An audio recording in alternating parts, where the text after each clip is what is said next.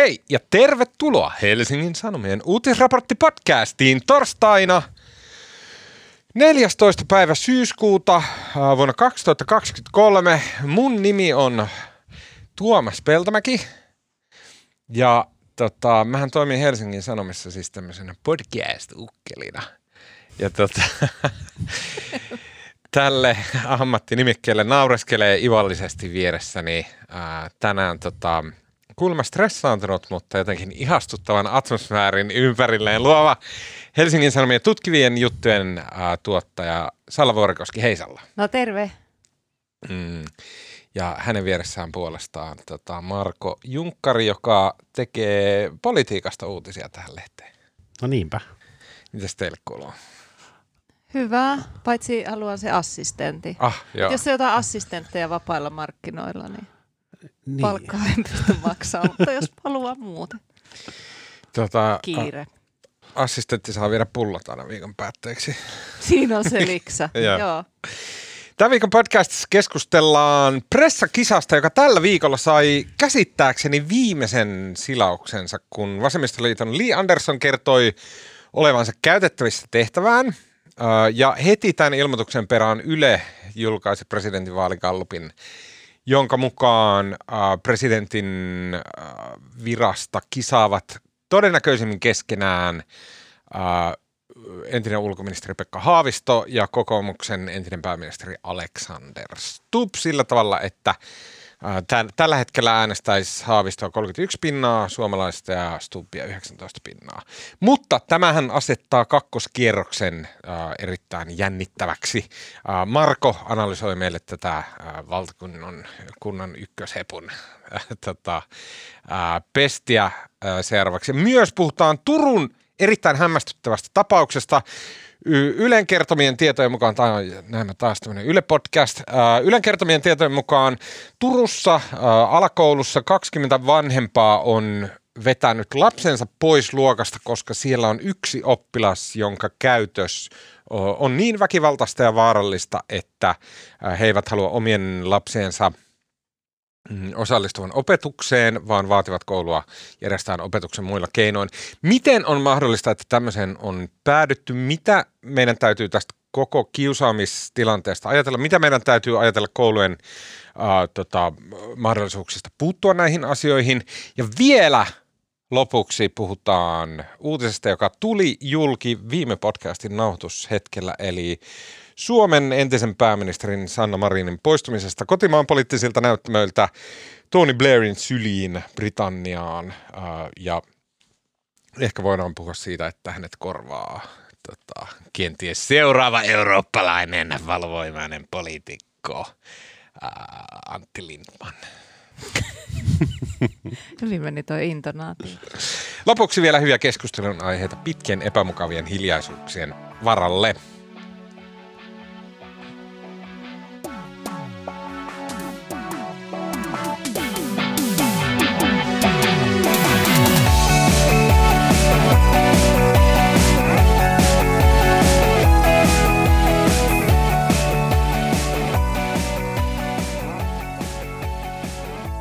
Okei, okay, Marko, äh, tämän seuraavan vuoden, seuraavan tämmöisen pori, poliittisen kier, kierroksen äh, merkittävin tapahtuma on tietenkin ensi tammikuussa käytävät presidentinvaalit. Äh, ja nyt käytännössä kaikki nappulat on siinä no, ei, ole kyllä, ei ole kyllä ihan vielä. Eikö kaikki? No siis Ketä no, Lee Anderson sanoi, että hän ryhtyy ja puolueen pitää hänen nimittää ja Jutta Urpilainen on ilmoittanut kertovansa marraskuussa, että lähteekö hän SDPn ehdokkaaksi. Kyllähän hän lähtee, mutta hän ei ole vielä ehdokas. Eikö? Ei. Ai mä luulin, että Se liittyy se ne komissiokarenssit ja palkat ja muut vai? Mä luulen, että suurin murhe oli se, että jos, siis tästä nykyisestä komissiosta on useampikin komissaari tota, vaaleissa ehdokkaalla ja vir- virkavapaalla ja ties mitä, mutta mä luulen, että jos Tämä aika on ollut niin pitkä, että jos Jutta Urpilainen olisi syyskuun alussa eli SDP-puoluekokouksessa mm. ilmoittautunut, niin tota, hyvin todennäköisesti hänelle olisi jouduttu nimittämään sijainen. ja sen olisi nimittänyt Petteri Orpo.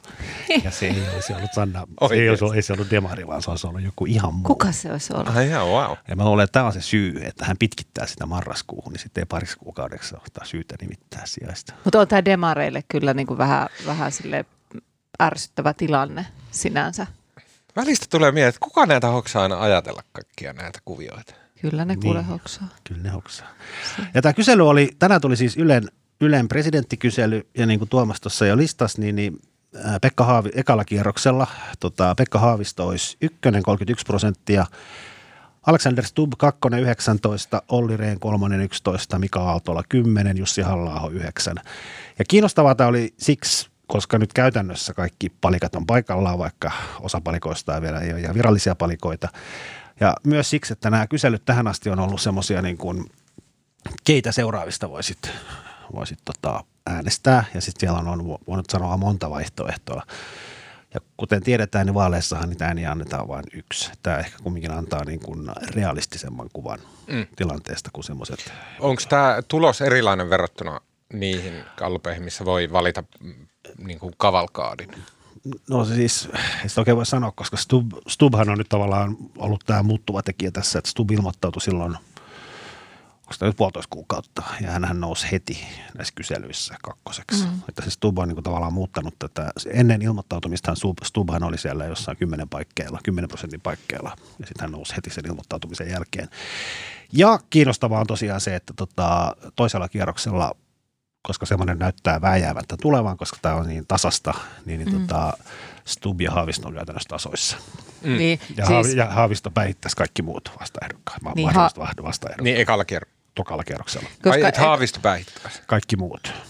Tai Mut päihittää siis- kaikki, mutta niin, niin, mut- Stub ja Haavisto on Joo, joo. Okei, ne on just. niinku aika lähe, lähellä toisi. Mutta siis tota, Haaviston kannatuksen, jos ajatellaan, että miten hän menisi suoraan, toka, niinku välttäisi toisen kierroksen, tulisi valituksi suoraan, niin se pitäisi 20 prosenttiyksikköä nousta tästä Ylen tämän päivän kallupin tilanteesta.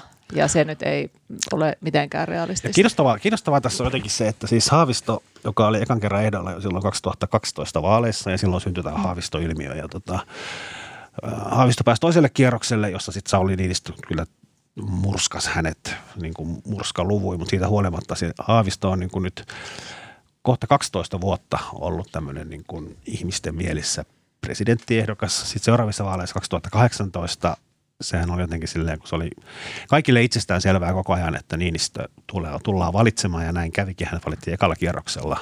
Ja tota, silloin jo se Haaviston kampanja oli jotenkin to- tosi vaisu verrattuna siihen Se oli, joo. 2012.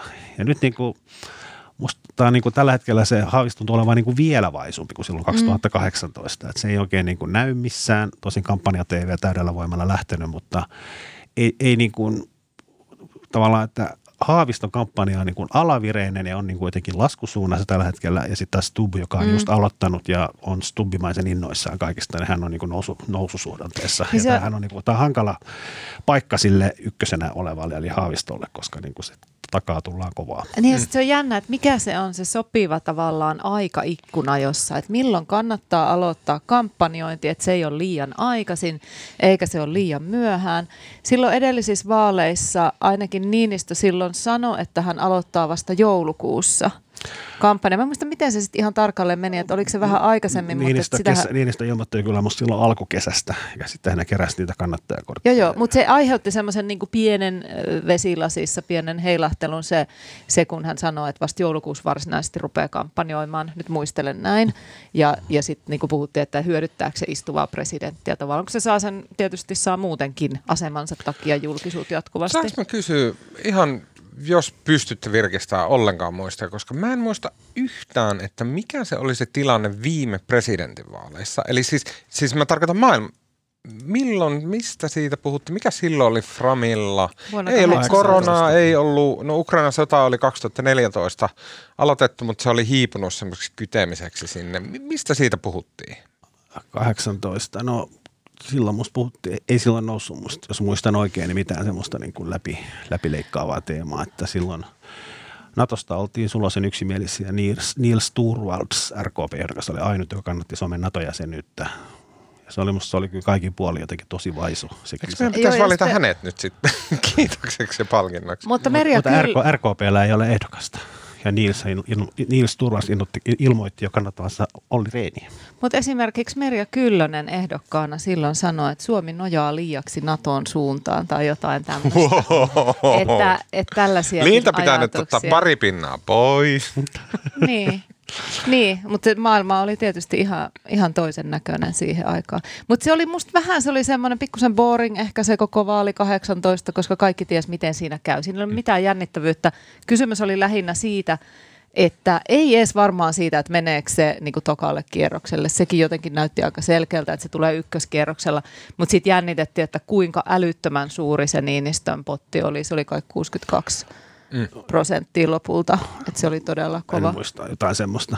Mm. Ja sitten tässä on vielä niin kuin, tavallaan tämmöistä tilannettahan, jossa niin kuin homma on niin kuin täysin auki, niin kuin nyt, niin tällaistähän ei ole, ei ollut pitkiin aikoihin. Ja se on niin kuin, silloin, kun 12, kun tota, Niinistö valittiin, niin silloinkin Niinistö oli niin kuin tosi selkeä ennakkosuosikki sitten 2006 niin Halonen valittiin toiselle kaudelle ja se oli kumminkin, Niinistöhän oli silloinkin ehdolla ja tavallaan haasto Halosta, mutta siinä oli niin kuin, Halonen oli ennakkosuosikki ja Niinistö oli niin kuin selkeä kakkonen.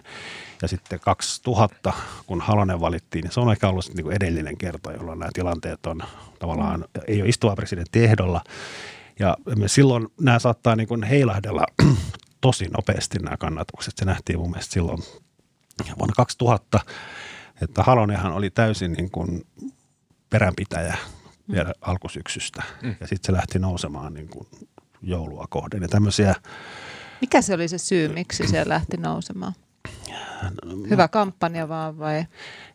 Oliko se tasa-arvo? Se, se, mä, mä olin silloin 18-vuotias lukiolainen, että en, ei niin kiinnostunut, mutta oli, siinä oli kyllä semmoista tasa-arvohuumaa kyllä paljon. Siinä oli sitä, Halonen oli silloin niin kuin ulkoministeristä, hän oli aikaisemmin mm. profiloitunut tämmöisenä niin kuin, vähän niin kuin sosiaalipolitiikkona. Hän tavallaan pärjäs silloin ulkoministerinä, siellä oli korkea profiili ja tota, sitten mä luulen, että se oli niin kuin lähinnä jollain tavalla hän sitten näissä tenteissä esimerkiksi tota, vakuutti. Osaamisella. Että mä luulen, että siinä ei mitään, katsotaan vielä, katsotaan mitä samaan aikaan googlataan. Ja kyllähän siinä sitä naishuumaa oli, mm. mutta sitä oli Reenin kohdalla jo silloin, että, niin. että tota, mutta nythän tämä on hyvin miehinen, tämä koko kattaus. Että et jos katsoo sitä, sitä, että siellä on niin kuin Urpilainen on, on ja äh, Essa ja Li. Jos mä jatkan vielä, silloin 2000 hän oli, niin kuin, se oli Esko Ahon ja tota, Tarja Halosen kisa, jonka mm. sitten Halonen voitti. Mutta silloinhan oli tota, Riitta Uosukainen, kokoomuksen ehdokas, joka oli, tota, ensinnäkin Niinistö kieltäytyi silloin, hän vetkutti sitä viime hetkeen asti ja sitten tota, hän ei lähtenytkään ja sitten kokoomus joutui anelemaan Riitta Uosukasta, joka oli jo siinä vaiheessa kieltäytynyt, jos se lähti sitten sittenkin. Ja se Uosukainen oli silloin mun mielestä alkusyksystä niin kuin todella, kun hän oli iso kansansuosio ja oli kirjoittanut sen pornahtavan kirjankin. Ja, Liehuvan liekin varsin. Kyllä. Ja sitten tota, tuli ensimmäiset tentit, joissa se Uosukainen pärjäsi sit niinku itse asiassa todella huonosti. Mm. Se on niinku tavallaan, sitten toi Elisabeth Rehn, joka oli silloin 94 ollut tota, tämmöinen tota, Ahtisaarta vastaan käynyt kovan kisan. Niin sitten se Reen oli kanssa niin kuin edelleen hyvässä nosteessa 2000, mutta hänkin sitten vähän niin kuin nuupahti ja sitten se Halonen tuli sieltä niin kuin selän mm. takaa. Okay, että, uh, että tämä voi tapahtua vain nytkin, että tämä voi muuttua tämä tilanne hyvinkin nopeasti. Kyllä, ja vielä nopeammin, koska nyt informaatioympäristö on Kyllä. totaalisen erilainen. Kaikki voi tapahtua yhdessä yössä, kun tulee joku kunnon kuohunta ja sitten siihen ympärille galvanoituu jengi. Mä en tiedä, miksi mä käytän sanaa galvanoitu. Se antaa mutta... sulle semmoisen hyvän auran. Kyllä. Uh, Okei, okay. mä haluaisin puhua kahdesta asiasta, en tiedä vielä kummassa järjestyksessä, mutta mun mielestä tässä niin kun, nyt jos aletaan puhumaan sitten presidentin vaaleista, ollaan siinä ehkä vähän aikaisessa, uh, tota, niin mua kiinnostaa uh, kaksi asiaa. Ja ne on semmoinen, niin kuin, toinen on substanssi, uh, että presidentti on ulkopoliittinen poliittinen ajattelija ja vallankäyttäjä. Ja sitten, ha, jos Haavisto ja Stub on se, mistä valitaan, niin onko heidän välillä minkälainen ero siinä ulkopolitiikan substanssista, substanssissa. Mulla on siitä mielipide, mutta mä en rymistele sen kanssa vielä. Toinen asia, mistä mä haluan ehkä puhua, on se, että mun mielestä on olemassa, NATOon liittymisen jälkeen on olemassa semmoinen iso gap sen välillä, että mitä tavallinen suomalainen ajattelee presidentistä, kun suomalainen mieltää sen olevan edelleen semmoinen niin kuin yrmy-isä siellä niin kuin kaapin päällä, joka, tai äiti, joka sitten on niin kuin tiukka ja järkevää ja kuitenkin jollain niin kuin lujalla lempeydellä sit sanoo jotain järkevää, kun on aika kuulla niin kuin aikuisen sanaa. Tälleen niin kuin suomalaisten syvä sielu kokee sen presidenttiyden. Mutta millä tavalla NATO mukaan sitä muuttaa? No no jos tästä lähtää, mun mielestä on olemassa semmoinen niin kuin, mm, kun Niinistö kahmi itselleen tämän NATO-jäsenyyden yhteydessä valtaa, hän myös paalutti, että NATO-asiat kuuluu presidentille. No ja, hän paalutti, koska se asia itse asiassa ilmaistaan perustuslaissa mm. niin kuin hyvinkin selkeästi, että eihän nyt sitä ihan kahmassu tähän tavallaan. No, emme, mutta esimerkiksi Haavisto paalutti eri lailla hän, hän sanoi, että esimerkiksi tästä yhteistoimintakysymyksestä, että hän, hän ei pidä sitä väliä siinä. Niinistö, eli, no sä voit summata sen paremmin Marko, mutta siis eikö Niinistö sano, että perustuslaissa lukee, että ulkopolitiikkaa johtaa tasavallan presidentti yhteistoiminnassa valtioneuvoston kanssa ja että Niinistö sanoi, että hän pitää semmoisen pienen paussin siinä, että johtaa tasavallan presidentti. Sitten siinä on semmoinen pisteenomainen paussi ja Haavisto sanoi, että tätä paussia ei tarvita. Näet kyllä niin tu- presidentin oma tulkinta vaikuttaa siihen, että mitä hän tekee. Ja sitten Niinistö, kun oli tosi tärkeä heppu tässä NATO-jäsenyydessä ja siinä, että Suomi vietiin tänne niin kuin NATOn turvaan ja kaikki kunnia hänelle ja ah, niin kuin ihanaa Niinistä, ah kiva, ihan näin. Niin niin sitten tässä yhteydessä Niinistö otti presidentille sen vallan NATO-asioissa. Päätettiin, että presidentti on se, joka edustaa Suomea ää, NATO. Ei sitä ää, päätetty, vaan se on niin kuin olemassa oleva mm. tulkinta. Se on perustuslaista tuleva tulkinta. No kuka sen tulkinnan teki? No, perustuslaki oppineet. Ai proffat missä yhteydessä? No ei sitä oikeastaan niin kuin edes haastettu, se oli musta niin kuin, se on niin kuin päivänselvä, kaikki profit. Ei sitä Marinkaan, niin kuin Marinhan sitä oli sitä, ja Orpo sitä ihan... No mun mielestä siinä oli esimerkiksi sitä haastamista, että Marin niin kuin hommasi itselleen uutta neuvonantajaa. No, Tämä kaikki taas, jyräiltiin sieltä pois. Se on taas eri asia. Joo, se joo, ja ei, oli... ei, mun mielestä ei ole. Mun mielestä nämä kaikki liittyy siihen samaan, että siinä havite, katsottiin sitä, että kuka tätä hommaa lähtee vetämään. Ei se joo. kysymys ollut mitenkään itsestäänselvä ihan sata varmasti ei ole ollut itsestään selvä kysymys, että kuka siellä NATO-kokouksissa käy. No se menee, no mun mielestä mä oon tästä itse asiassa Niinistöäkin haastattelin viime syksynä ja tästä puhuin pitkään ja silloin juttelin proffien kanssa, että asiaa, asiaa tutkin ja opiskelin, niin, niin tota, se olemassa oleva perustuslain kirjaus on niin kuin se on niin hyvin selkeä ja se tavallaan se idea lähtee siitä, että tota, jos ei niin toisin mainita, niin silloin presidentti johtaa. Ja perustuslaissa johtaa mitä? Ulkopolitiikkaa ja se pitää sisällään NATO-kokoukset. Mutta, perustuslaissa Mutta sanotaan, ei EUta. No se siellä sanotaan erikseen, että tota, pääministeri johtaa Eurooppa-politiikkaa. Aha, se on okay. erikseen määritelty.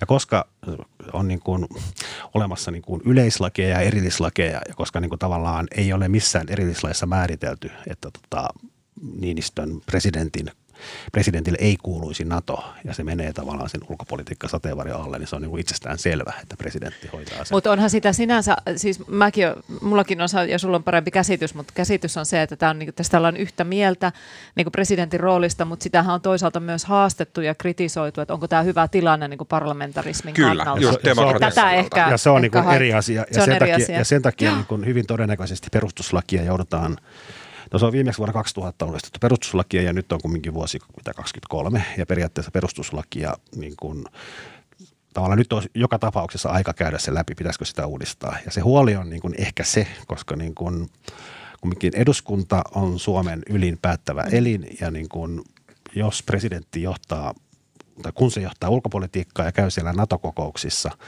ja niin kuin että miten varmistetaan se, että ylin päättävä elin, eli eduskunta, saa kaiken tiedon niin, presidentiltä. Mutta näinhän mutta, ei ole. Presidentti ei ole mitenkään velvollinen eduskunnalle. Ei, no, presidentti menee, on velvollinen se, kansalle kuuden vuoden välein. No ei, mutta se menee taas sitten taas presidentti on niin kuin perustuslain velvoittamana niin kuin toimii yhteistoiminnassa mm. valtioneuvoston kanssa. Ja se informoi valtioneuvostoa ja sitten hallituksen, siis valtioneuvoston tehtävä on informoida eduskuntaa. Mutta, presidentti, on, mutta ei, presidentti ei ole vastuussa valtioneuvostolle. Presidentti ei tarvitse kysyä lupaa keneltäkään pääministeriltä tai ministereiltä, että voiko hän tehdä tällä tavalla ja Presidentin pois. luottamusta Kyllä, ei voi mittauttaa eduskunnassa. Joo, ei, mutta joka tapauksessa, koska tavallaan siinä on se yhteistoimintalauseke, niin ei presidentti, kyllä presidentin tavallaan täytyy toimia niissä raameissa, mitä Suomen ulkopolitiikkaa linjata, ei se voi tehdä mitä vaan. Ja nyt siis tavallaan se keskustelu on siitä, että pitäisikö niin kuin jotenkin lakiin, silloin kun Suomi liittyy NATOon, niin, niin Niinistöhän niin kuin jatkuvasti ramppasi eduskunnassa, ja, tai eduskunnassa käynyt, mutta kutsui näitä valiokuntia tota, puolustusvaliokuntaa ja tota, ulkoasiavaliokuntaa luokseen ja niin kuin piti tosi tiukasti integroituna eduskunnan siinä mukana ja niin kuin tavallaan se tieto tosiaan kulki. Ja nyt se kysymys on se, että pitäisikö NATO Suomessa jollain tavalla kirjata lakiin, että myös presidentin pitäisi mennä eduskuntaan, eduskuntaan antamaan selontekoja NATO-kokouksen jälkeen. Että miten, pitäisikö se niinku virallistaa se tiedonkulku presidentin ja eduskunnan mm. välillä? No mutta kyllä selkeästi tässä on, toi, toihan niin muuttaisi presidentin roolia ja asemaa mm. sille puoliparlamentaariseksi tai johonkin, että jos kirjataan, että hänellä on jonkunnäköinen tiedonanto, tuleeko siitä vastuuta, pitääkö kuunnella, pitääkö kuunnella mitä sanotaan vastaan, pitääkö lukea papereita ja näin. Kyllähän se niin kuin – se on iso kysymys. Mutta mä haluaisin niin kuin, mun mielestä tässä on semmoinen niin kuin, äm, optinen käppi, missä ihmiset ei miellä, että presidentti on tämmöinen äh, niin kuin yksinäinen NATO-torpedo, joka siellä kulkee päättämässä esimerkiksi, että miten NATO suhtautuu terrorismiin Suomessa – koska siellä NATO-kokouksissa puhutaan vaikka tosi paljon, ihan älyttömän paljon, melkein yhtä paljon kuin sotimisesta, niin siellä puhutaan terrorilainsäädännöstä, miten suhda, suhtaudutaan mainen sisälle, jos tulee jotain näitä foreign fighters ja muuta. On ja siellä ja puhutaan, pre- mu- puhutaan muun muassa huoltovarmuudesta Kyllä. ja kysymyksistä ja presidentin, tavallaan kun presidentillähän ei ole mitään rahaa, että presidentti ei niin kuin, ei presidentti voi olla tekemässä päätöksiä. Eikä myöskään huolta, vastuuta. Huoltovarmuutta, niin. huoltovarmuutta koskevia päätöksiä, jotka kuitenkin edellyttää, että se hallitus sitten niin. laittaa rahaa. Ja edelleen se gappi siinä, että jos, jos ihmiset ajattelee, että, että tässä on niinku tämmöinen tyyppi, joka kättelee Venäjän presidenttiä ja sitten hän on tämmöinen kansakunnan isä tai äiti, joka sanoo jotain viisasta silloin, kun kaivataan viisasta sanaa. Mutta tosiasiassa meillä on presidentti, jonka se, lain, niin kuin, että se määritelmä, että mitä hän tekee siellä Natossa, ja mun mielestä Nato on nimenomaan tässä se, joka kiinnostaa. Kaikki muu on jotenkin aivan sama. Niin, niin näin, mutta se kiinnostaa, mutta et, et, ei ihmiset miellä, että okei, että meillä on itse asiassa tämmöinen heppu, tai, tai, tai tota, tytsy, jolla on tota blank checki, että se voi marssia sinne NATOon. Se voi ruveta neuvottelemaan siellä, että miten me tehdään tämä terrorismihomma, pistetään tota rajat kiinni ja tota muslimit linnaa. Ja, siis, äh, ja sitten se ei joudu tulemaan tekemään siitä, okei se joutuu tekemään selontekoa ehkä hallitukselle, mutta se ei ole periaatteessa vastuussa kenellekään näistä asioista, joita hän lupailee äh, ilman rahaa, ilman vastuuta ja muuta, no, paitsi se, kansalle kuuden vuoden. On, mutta ei se voi tavallaan, niin kuin presidentillä on, kädet on hyvin sidottu sen takia, koska se tarvitsee eduskunnan ja hallituksen, jotta se voi toteuttaa näitä lupauksia. Mutta siinä tapauksessa, että presidentti ei tottele niitä linjauksia, mitä siellä on, niin kenelle hän sitten vastaa? Niin, Edelleen tulla... ei kenellekään. Ainoa tapa poistaa presidentti sieltä on, että kansakunta sitten kuuden vuoden päästä on sitä mieltä, että ei olisi ehkä kannattanut. No kyllä kai presidentti voi valtakunnan oikeuteen viedä jollain. No mutta on se ehkä, kyllä mä sillä komppaan vähän tuomasta tässä, että kyllähän se on totta, että, että että et jos meillä on ministerit, jotka käyttää, jotka on vastuussa eduskunnalle ja sitten eduskuntakansalle, niin aina silleen, että jos ministeri alkaa toimia tavalla, joka, joka kyseenalaistetaan laajasti, niin sitten hänen luottamuksestaan voidaan äänestää, hänet voidaan vaihdattaa. Ja nämä pois. mekanismit puuttuu. Ja ne mekanismit tavallaan puuttuu. Toki on jotain ääritilanteita, joissa presidenttikin voidaan ikään kuin saada pois viraltaan, mutta, mutta tietysti nyt on helppo ajatella, että jos meillä on niin kuin Niinistön kaltaisia ihmisiä presidentteinä, niin voidaan ajatella, että he kykenevät yhteistyöhön Kyllä. ja näin. Mutta sitten me näemme maailmassa, että on tilanteita, joissa presidentin tehtäviin voi nousta ihmisiä, jotka, ja ihmiset voi muuttua vuosien varrella ää, eri suuntiin ja sitten jossain kohdassa se luottamus onkin ehkä vaakalaudalla, että et sikäli varmaan nämä toiveet perustuslain muuttamisesta tai tämän, niin näiden tehtävien selventämisestä, niin varmaan ne on ihan mm. tarpeen. Kyllä. Okei, vielä yksi, tämä on viimeinen, tämäkin on iso kysymys, mutta okei, mennään niin pois tästä nyt tämä kysymys tavallaan niin pyörii nyt vähän niin. Ai mä vastaan nyt vielä, kun mä katsoin. No. Siis tosiaan presidenttiä ei voi erottaa niin kuin parlamentaarisin keinoin, mm. mutta tota, voi haastaa niin kuin valtakunnan oikeuteen. Vois, Joo. Ja siinä aikana, kun pres- presidentti on syytettynä valtakunnan oikeudessa, niin siinä aikana hänen täytyy pidättäytyä toimestaan ja sitten valtakunnan oikeus päättää. Valta, valtakunnan oikeuteen voi presidentin viedä tota, kolme neljäsosa enemmistöllä. Okay. No mitäs jos tuomitaan valtakunnan oikeudessa, kertoko se sun lähteesi? Ei se ollut lähde, vaan toi oli pikagooglaus. niin, mutta sulla oli joku lähtö. Ah, Okei, okay, mutta toi on mielenkiintoinen kysymys Joo. sinänsä. Mutta sinänsä kyllä tämä kuulostaa vähän niin kuin silleen nurinkuriselta, että jos me mietitään, että, että jos, jos, jos presidentti NATO-kokouksiin osallistuessaan vaikka kämmäilee tai niin puhuu ohi suunsa tai menee sopimaan asioita, mitä Dementoituu. hänellä näin, mitä vaan, niin sitten meidän ainoa vaihtoehto on viedä se valtakunnan oikeuteen. Kyllä se nyt vähän hassulta kuulostaa. On Ajattelepa Kekkonen viimeisenä vuosina NATO-kokouksissa, Niin. niin, tota, Mutta mä haluan siirtyä, tämä on mahtava kysymys, Puhut- puhutaan varmasti presidentin niin kuin vaalien yhteydessä tästä ja mun mielestä Suomessa pitää käydä tätä keskustelua nyt, nimenomaan nyt on se aika, että tätä on käytävä.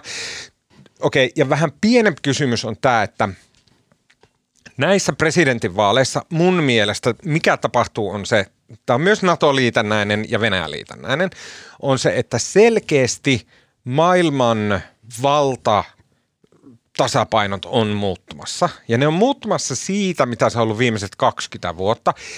20 vuotta on ollut mun mielestä semmoinen niin Stubbin aika. Silloin on ollut se tämä end of history ja mitä näitä nyt onkaan, että meillä on ollut kiistatta maailma, joka on moninapainen, joka toimii lakiin perustuen, missä länsimaiden perustamat lakiin ja järjestykseen ja tutkimukseen ja tämmöiseen taskulämpimyyteen perustuvat YK ja tota, keskuspankit ja, ja tota, mitä nämä EU ja nämä tämä liberaali maailmanjärjestys, jota Stubb voisi, niin jos liberaali maailmanjärjestys otettaisiin silleen kahvittaisiin syliin ja sitten rutattaisiin palloksi ja tehtäisiin siitä semmoinen ihmisen muotoinen nukke, niin se näyttäisi ihan Stubbilta. Näin. Mutta nyt selkeästi tämä maailmanjärjestys on ainakin uhattuna. Tämä on iso keskustelu. Käydään koko ajan niin kuin kaikissa sivistyneissä piireissä, ai ai kun maailmanjärjestys niin. Näin. Ja mä en tiedä, että mun mielestä Stubb ei ole ikinä vastannut tähän kysymykseen, että et niin kuin onko hän oikea ihminen enää tähän uuteen maailmanjärjestykseen, jos meillä on Venäjä, Kiina ja vittu Pohjois-Korea niin kuin liigassa No, mutta yhdellä puolella. kysyisi, niin mitä hän vastaisi? Niin mä haluaisin kuulla. Kuulla. Vastaus totta kai on. Se ei tuommoista kysymystä voi esittää. Niin, kuin, Niin, mutta mitä itse te- sitä mieltä. No joo, on. Ja musta Tämä on ero- se maailma, mihin pressa sukeltaa. No, mutta oikeastaan musta se ero, joo, tosta mä oon samaa mieltä, mutta molemmat, siis jos puhutaan nyt Pekka Haavistosta ja Alexander Stubbista, niin molemmat on niin kuin, tavallaan liberaaleja, ne on musta niin kuin aatteellisesti varmaan aika, tässä aika lähellä toisiaan, mutta kyllä tässä niin kuin, se ero tulee ehkä siitä, että Stubb on kumminkin niin kuin sekä aikoinaan niin kuin tutkijana ja virkamiehenä ja poliitikkona ja nyt taas tämmöisenä proffana, niin niin hänhän keskittyy niin kuin EU, Yhdysvallat. Se on niin kuin tavallaan tämmöinen niin kuin läntinen maailma. Ja Haavistollahan on kumminkin näitä rauhan, rauhanvälitystehtäviä ja silloin ehkä enemmän sitten niin kuin mukana sitten Afrikka ja tämä niin kuin, Joo, kyllä. Se, musta se, se, on ehkä se ero, mutta mun mielestä niin kuin ideologisesti hän on kyllä hyvin lähellä. Niin ja. Haavistohan on sanonut nyt, kun häneltä on tätä punaviher, kun nythän siis tämä asetelma on semmoinen, että meillä on ikään kuin oikean laidan miehiä siellä jonkunmoinen kasa, jotka myös syö toisiansa. Aaltola, Rehn, Stubb ää, ja mm, auta, pää, Hallaha. Hallaho nimenomaan. Eli tavallaan he, he vähän niin kuin rokottaa toisia ja sitten se, niin se niin sanottu punavihreä pääty on vähän kysymysmerkki. Niin sitten Haavistoa tietysti, kun niitä lukuja katsotaan, sitä 32 prosenttia, vai mikä siellä kannatuksessa on, niin arvioidaan, että siellä on aika paljon demareita joukossa ja sitten vihreitä ja näin tietenkin, niin, niin tavallaan tavallaan Haavisto on itse sanonut sitten, että onko se jopa sanoa jotenkin, että ei pätkääkään ole punainen tai Hän sanoi jotenkin jossain, että hyvin hänessä, ei, jyrkästi. hänessä ei ole mitään punaista. Hänessä mitään punaista, eli ehkä se on tottakin, mutta siis hän ainakin ihan selkeästi hakee sitä kun lähemmäs tuppia ja mm. saisi vähän niitä Ja oikeistolaisia. sehän on, sehän on taktinen valinta nimenomaan, että Niinhän se. Haavisto kumminkin katsoo eduskuntavaalien tulosta, niin, niin puna, punavihreiden osuus on, mitä se on, 40 prosenttia, Mm, se on pie- pienempi kuin selvästi pienempi verrattuna niin kuin keskusta oikeistoon. Mutta siis Haaviston pitää niin kuin tavallaan korostaa omaa niin kuin porvarillisuuttaan ja sitten tota, Stubb on niin kuin, ja kiinnostavahan tässä on se, että jos Stubb on toisella kierroksella, niin kyllähän se on niin kuin, jos valittavana on Haavisto tai Stub, niin kyllähän monelle tämmöiselle konservatiiviäänestäjälle Persulle se on niin kyllä tosi vaikea valita. Niin on. Mutta on Ylen kyselyn mukaan ne kumminkin äänestää Stubbia. Okei. Okay. Niin, pitää valita. Ja sitten just ajattelee, mikä näitä yhdistää, näitä jannuja, niin tämä tämmöinen suuntautuminen niin kuin globaaliin maailmaan ja, ja tällaiseen kansainväliseen yhteistyöhön ja avoinna olemiseen ja ihmisten kulkemiseen ja liikkumiseen, niin kuin se semmoinen liberaali suhtautuminen, niin onhan se ihan myrkkyä jossain. Mulla on, t- siis, ja mulla on väite, joka ei perustu tietoon millään Yllättäen. tavalla. Poikkeuksellinen tilanne. Tässä ei taustalla mitään keskustelua, tapaamista, lukemista, ei edes kuvien katsomista. Onko ajattelua? Mutta mä väitän, ei ehkä sitäkään. Tämä on, tunne, tää on tunnepohjainen väite, mutta musta tuntuu, että Haavisto ei ole läheskään niin liberaali kuin jengi kuvittelee. Mm. Mulla on semmoinen fiilis. Se on niin kauan reissannut tuolla kaiken maailman kriisipesäkkeissä, Afrikoissa ja lähi. Se ei ole läheskään niin positiivisesti esimerkiksi tota, Lähi-Itä ja Afrikkaan suhtautuva ihminen kuin se niin kuin, mm, mielikuva tavallaan meidän suomalaisten päässä on. Näin mä väitän, ja tämä ei pohjaa yhtään mihinkään. Kyllähän hänellä välillä, kun on kuunnellut vähän hänen haastatteluja, kun kertoo näistä eri tilanteista, missä hän on maailmalla ollut, niin kyllä, kyllä se että musta vähän niin kuin välittyykin sellainen tietyllä tavalla pragmaattinen suhtautuminen asioihin, ei kauhean, kauhean ehkä ideologinen, Niin. mutta se on tietysti se pinta, että mitä sä puhut julkisuudessa ja haastatteluissa ja mitä sitten sä oikeasti ajattelet. Niin se, Musta se Haavistolla on ollut pitkään, se on musta jotenkin jännä ilmiö, koska hän on niin kuin, muistan nyt, muistan kun vähän aikaa sitten vaikka viime hallituksen aikana juttelin vihreiden kanssa, niin, niin ne aina puhui heidän niin kahdesta vihreästä ministeristä, eli Ohisalosta ja Krista Mikkosesta. Ja ne aina itsekin unohti, että Pekka Haavisto on olemassa. Ja se niin kuin, tämä on ihan totta. Ja se Pekka Haavisto on niin sä kuin, muistutit sitten. Mä muistutin, että eikö täällä ulkoministerin paikkakin. Ja sitten se niin kuin Haavistohan, niin kuin ne, ne vihreät ei itse, paitsi aina kun vaalit tulee ja nyt ne kerää niitä kortteja sille Haavistolle, mutta siis että se vihreähän on, niin kuin, Haavisto on niin kuin tehnyt sen pesäeron tavallaan siihen mm. omaan puolueeseensa ja sitten se on niin kuin, se on niin kuin jollain tavalla niin kuin tosi pontevasti ja harkitusti yrittänyt muuttua jollain tavalla niin kuin epäpoliittiseksi hahmoksi jo niin kuin aikaa sitten. Että siltähän niin kuin, vaikka miten kaivaisi, niin mä en usko, että Haavistolta löytyy tämmöisiä niin kuin kovin ideologisia kannanottoja niin kuin ollenkaan, mm. ainakaan viime vuosilta.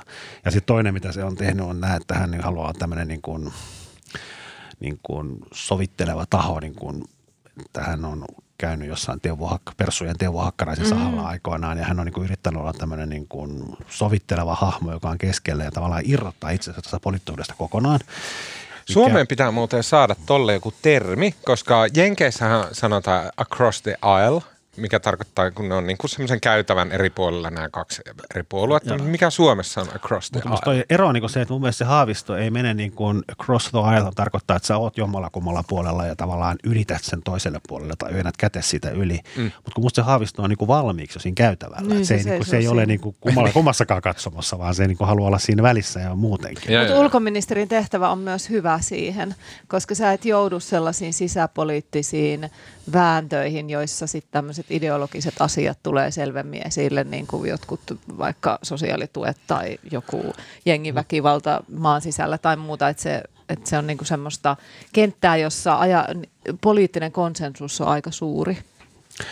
Joo, ja sitten taas Stubb on niin kuin, mutta häntäkin on niin kuin jollain tavalla ehkä vähän hankala määritellä, itse asiassa ei yhtään hankala määritellä ideologisesti. Hän on hyvin liberaali ja ajattelee niin kuin enemmän tai vähemmän niin kuin talousoikeistolaisestaan. Mm. Varsinkin tämä nyt silloin, kun hän oli kotimaan politiikassa, niin silloin hän aina välillä muisti, että hänen täytyy olla, niin kuin, ajata, olla talousoikeistolainen. Et mä en tiedä, miten syvältä sekään tulee. Hän on niin kuin ensisijaisesti aina ollut niin kuin ulkopoliitikko. Mm. Mä en niin kuin tiedä, miten tämä on. Vaikka Niin ja hän kompasteli silloin vähän näiden VM. vaikka oli valtiovarainministeriössä, mm. mutta siitä huolimatta hänelle kumminkin se oma pelikenttä on. Ja onhan se stup silloinkin, kun Ukrainan sota alkoi, Venäjä hyökkäsi ja sitten, sitten suomalaiset poliitikot alkoi olla kiinnostavia kommentaattoreita eri lähetyksissä, niin kyllähän Stubb, kun hän vieraili sit CNNllä ja ties missä, niin onhan se aika suvereeni siis ihan noin esiintyjänä, että tietysti Niinistökin pääsi ja Marinkin pääsi paljon esille, mutta että kyllähän, niin kuin, kyllähän tosi kotonaan on niissä tilanteissa, kun pääsee puhumaan globaaleista On, on. asioista. Ja, ja hän, hänessä on semmoista, että on niinku ylpeys. Nauttii Ylpeys siinä mukana, että Ja- suomalaiset ja- voi olla tollaisia. Ja sillä on myös niin kuin aivan älyttömän hyvät niin kuin mediasuhteet ulkomailla. Se tuntee näiden keskeisten isojen väli- välineiden niin kuin avaintoimittajat todella hyvin. Viimeinen kysymys, tämä on moraalinen ja myös mediakysymys. Stubbin kohtelu silloin, kun hän oli pääministeri, niin varsinkin nykyperspektiivistä katsottuna, niin sehän oli tosi omituista. Se oli siinä tikkataulussa shortseissa ja sitten se niin kuin murhattiin sen takia. Ja se oli jotenkin silleen, nykyperspektiivistä, kun niin kuin riepotellaan näitä poliitikkoja niin ympäri kehää koko ajan, mistä vaan. Se on niin kuin tauotonta se ryönääminen.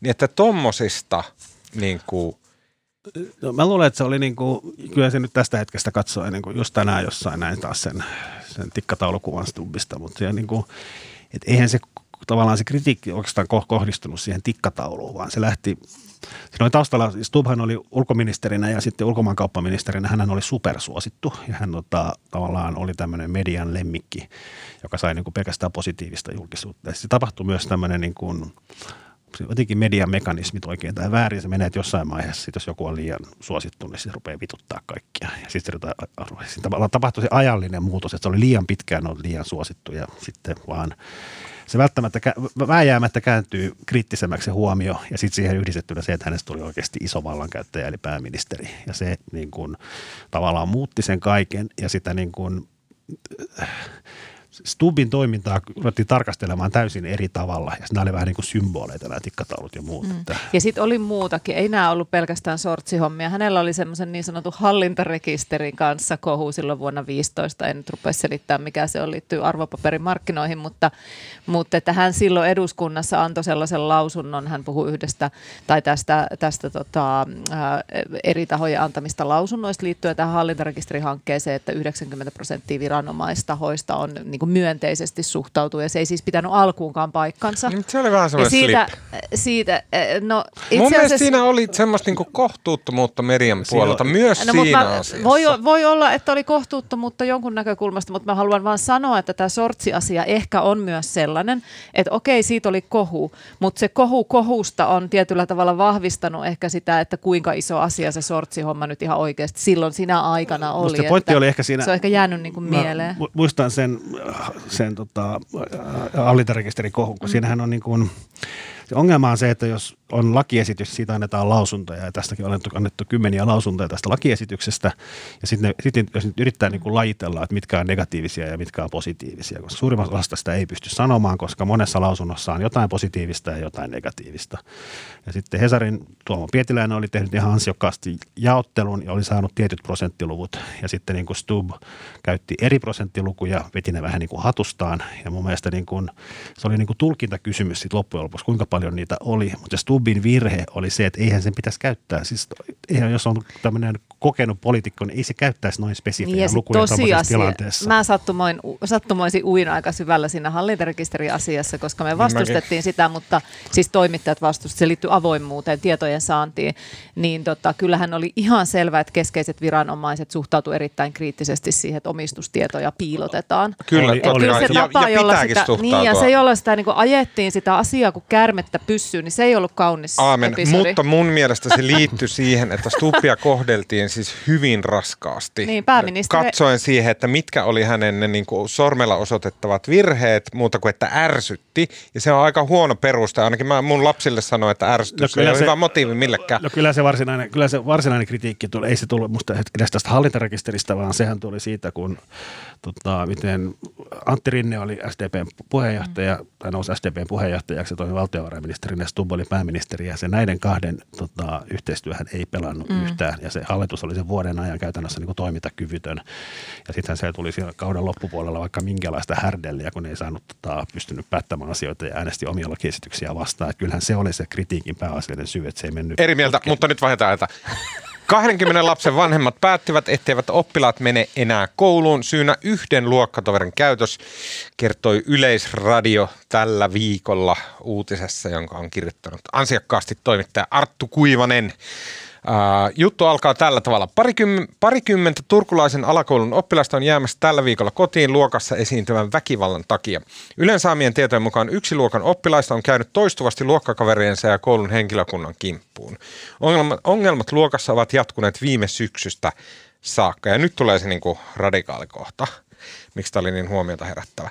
24 huoltaja on allekirjoittanut kirjeen, jossa todetaan, etteivät lapset palaa kouluun ennen kuin koulu voi taata heille turvallisen oppimisympäristön. Kirjeessä vaaditaan myös koulua järjestämään etäopetusta niin kauan kuin tilanne on ratkaisematta. Nyt mä haluan lukea sieltä quotein siitä kirjeestä. Mm, olemme vanhempina äärimmäisen huolissamme lastemme turvallisuudesta. Jatkuvien ja toistuvien pahoinpitelyjen kohteeksi joutuminen ja pahoinpitelyjen todistaminen on kohtuuton vaatimus 10-vuotiaalta. Ja tota, tämän uutisen jälkeen äh, sosiaalisessa mediassa, mutta myös niin kuin jutuissa ja muuten, niin palattiin jälleen kerran pohtimaan tätä suomalaisessa koulussa käytössä olevaa inkluusion periaatetta, jossa pyritään mahdollisuuksien mukaan mahdollisimman paljon myös niin tyhmät ja, ja tota, huonokäytöksiset oppilaat pitämään mukana – muiden kanssa. Mä luulen, että toi tyhmäksi. Oli vähän ei ole, ei ole ihan Mun mielestä se on ihan ok sana. Aha. Ei se ole. Jos, ei, jos, me puhutaan, la, jos puhutaan lapsista, niin ei käytetä tuommoisia No okei, okay, ehkä mä nyt hain siinä vähän tyhmästi. jotain. Toi tyhmästi No mi, mä voin etsiä sille jonkun latinalaispohjaisen. Eti, lähde Joo. Improbabiliteetisti tota, äh, tota, ähm, haasteelliset, jotain näin. Niin. Siis se liittyy siihen, että meillä on eri tasoisia ongelmia lapsilla. On niitä, joita mä äsken sanoin tyhmiksi, sillä vähän leikillisesti, mutta tarkoittaa se, että on niin kuin lieviä oppimisvaikeuksia. Ei välttämättä osaa lukea tai laskea tai ne tuottaa haasteita.